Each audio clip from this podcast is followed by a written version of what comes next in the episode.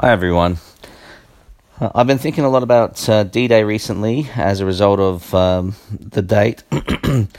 and then I started thinking about World War II, just generally speaking. And I couldn't help but think of um, some of the great leaders over those times. And who, who can go past the great Sir Winston Churchill? Now, I know we can listen to his words on, on YouTube and that they're available to us but I'm going to read his words as if they were my own today. Um, I am Australian. I have many, my parents are both English. I grew up on stories of, um, you know, the bombings uh, of Britain and all the stories around that. Um, and I can't help feel but very connected to the words of this man and to the trials of the people at the time. So, I'm going to read some excerpts from three of his uh, very famous speeches. We can go into them in more detail later, but I thought today we will just touch on these three. Um, firstly, I'd like to talk about his speech to the House of Commons a few days after he got called as Prime Minister, 13th of May 1940. Um, and I will just begin. On Friday evening, Last, I received from His Majesty the mission to form a new administration. It was the evident will of Parliament and the nation that this should be conceived on the broadest possible basis and that it should include all parties. I have already completed the most important part of this task. A war cabinet has been formed of five members representing, with the Labour, Opposition, and Liberals, the unity of the nation. It was necessary that this should be done in one single day on account of the extreme urgency and rigor of events. Other key positions were filled yesterday. I am submitting a further list to the King tonight. I hope to complete the appointment of principal ministers during tomorrow. The appointment of other ministers usually takes a little longer.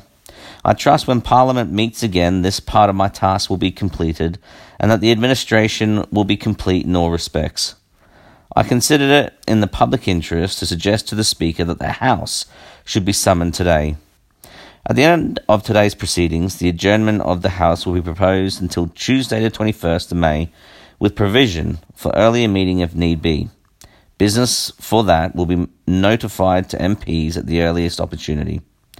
I now invite the House, by a resolution, to record its approval of the steps taken and declare its confidence in the new government. The resolution is that this House welcomes the formation of a government representing the united and inflexible resolve of the nation to prosecute the war with Germany to a victorious conclusion. To form an administration of this scale and complexity is a serious undertaking in itself. But we are in the preliminary phase of one of the greatest battles in history. We are in action at many other points in Norway and in Holland, and we have to be prepared in the Mediterranean. The air battle is continuing, and many preparations have to be made here at home. In this crisis, I think I may be pardoned if I do not address the House at any length today, and I hope that any of my friends and colleagues or former colleagues who are affected by the political reconstruction will make all allowances for any lack of ceremony with which it has been necessary to act. I say to the House, as I said to ministers who have joined this government, I have nothing to offer but blood, toil, tears, and sweat. We have before us an ordeal of the most grievous kind. We have before us many, many months of struggle and suffering. You ask, what is our policy? I say it is to wage war by land, sea, and air. War with all our might, with all, our, all the strength God has given us, and to wage war against a monstrous tyranny never surpassed in the dark and lamentable catalogue of human crime. That is our policy. You ask, what is our aim? I can answer in one word it is victory. Victory at all costs. Victory in spite of all terrors victory, however long and hard the road may be. For without victory, there is no survival.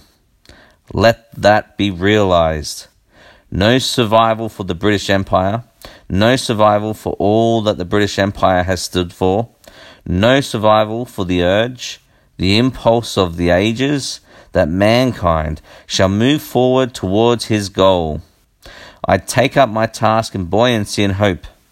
I feel sure that our cause will not be suffered to fail among men. I feel entitled at this juncture, at this time, to claim the aid of all and to say, Come then, let us go forward together with our united strength. And uh, excerpt. I um, I, I love reading through it, and uh, Winston Churchill. I mean, he just knew the words. The, his word choice was amazing. A couple of things. The beginning of the speech, he lays out all the I mean, all the actual politics and the so the structure of the new cabinet that was being put together, and in, in essence, that there would be a united party that would work together just for the um, for the war period, and so it gave the ability to make quick choices without having to go through normal steps because you can't do that during war. You have to be able to act and act fast. And so that's what was put forward. And he has the option to try to, he, he talks really straight. Um, and, and, and I love how he, he says he's got nothing to offer but blood, toil, tears, and sweat. In other words, get ready. We, we've got a fight in our hands. Do you, do you understand the task at hand? He's preparing his people for the task at hand, making it very clear. And then he, when he says that he has basically what is our aim, and he has one word, and it's victory, victory at all costs. It's almost like he's giving permission. You know, you give someone permission to act in a certain way. It's time to do whatever it takes, truly whatever it takes, to beat the tyranny before us. I mean, imagine imagine that conversation. How often do you have a conversation such as that, where there is nothing off the table, that victory has to be won at all costs? Uh, it's a unique, it's a unique set of circumstances.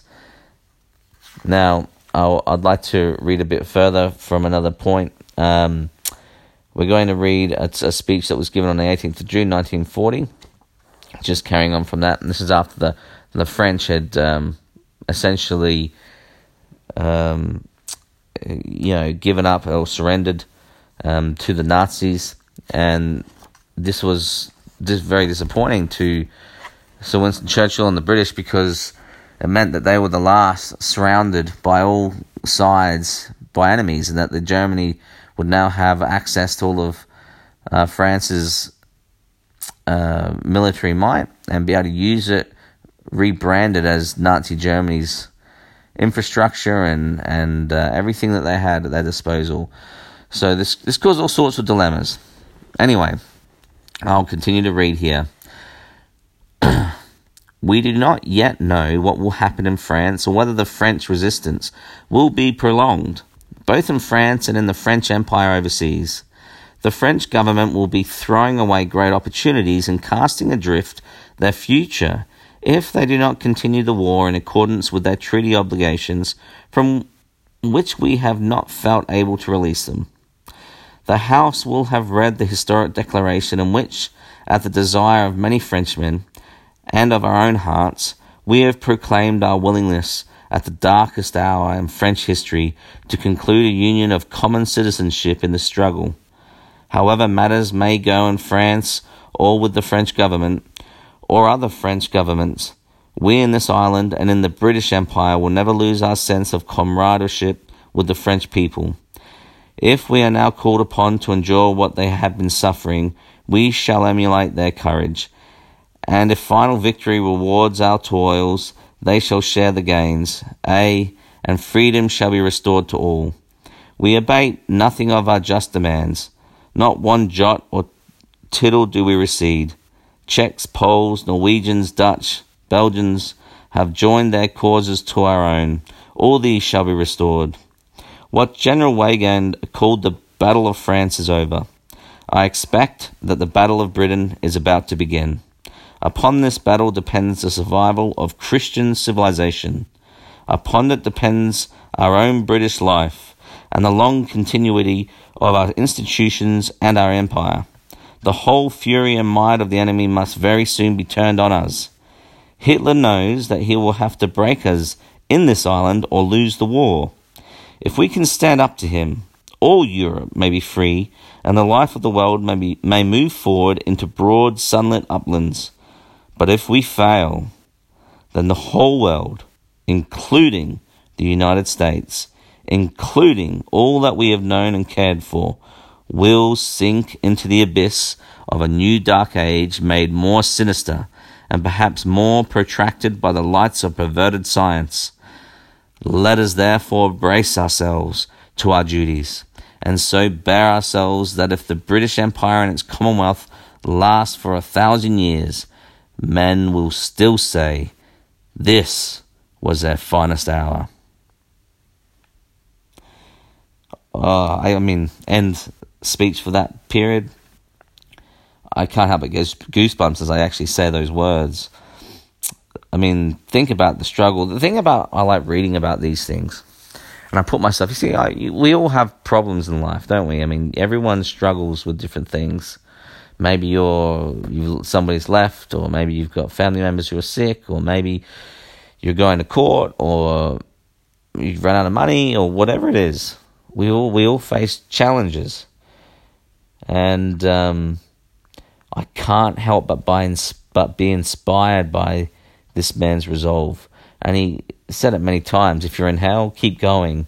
And success is just going from one failure to the next without losing enthusiasm. These are also Winston Churchill's speak, uh, quotes, and they're true. And he lives it. You see the way, in the face of such adversity, and he just lost the French as an ally there, essentially, in that, that they've they've succumbed to Nazi Germany, and he's now having to pick up the pieces and carry on and inspire. Um, it's just remarkable what he's able to achieve and the um, inspiration he was.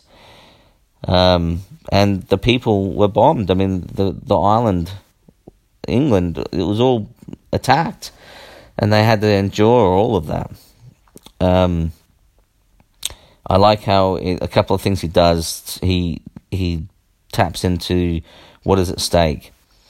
Well, what's at stake? Everything. Our civilization, our faith, the whole fury of the enemy is coming upon us. He um he he lays that all out so everybody understands what's at stake, but then he unites them um, with the opportunity to make this their finest hour. That in centuries to come, people will still say this was their finest hour. And you cannot have a finest hour without serious opposition. They come hand in hand. So if you're facing some opposition, embrace it as an opportunity to enjoy a fine moment as you overcome it. Lastly, I'll read a little speech here, a, a summation of a of a bit of a speech. Uh, two months after that speech, he gave another another talk, and um, there was a lot of air raids going on, and the the Nazis had far more um, war airplanes. They outnumbered the British, um, and despite all of that, the Brits were able to hold them off and and save. It was an incre- incredibly important victory for the Brits to have, and they were able to hold off the Nazis with inferior numbers. Um, and this is uh, Churchill's um, mention of that. He says, The gratitude of every home in our island, in our empire, and indeed throughout the world, except in the abodes of the guilty, goes out, goes out to the British airmen who, undaunted by odds, unwearied in their constant challenge and mortal danger, are turning the tide of the world war by their prowess and by their devotion. Never in the field of human conflict was so much owed by so many to so few. All hearts go out to the fighter pilots whose brilliant actions we see with our own eyes day after day. But we must never forget that all the time, night after night, month after month, our bomber squadrons travel far into Germany find their targets in the darkness by the highest navigational skill, aim their attacks, often under the heaviest fire, often with serious loss, with deliberate, careful discrimination, and inflict shattering blows upon the whole of the technical and war making structure of the Nazi power.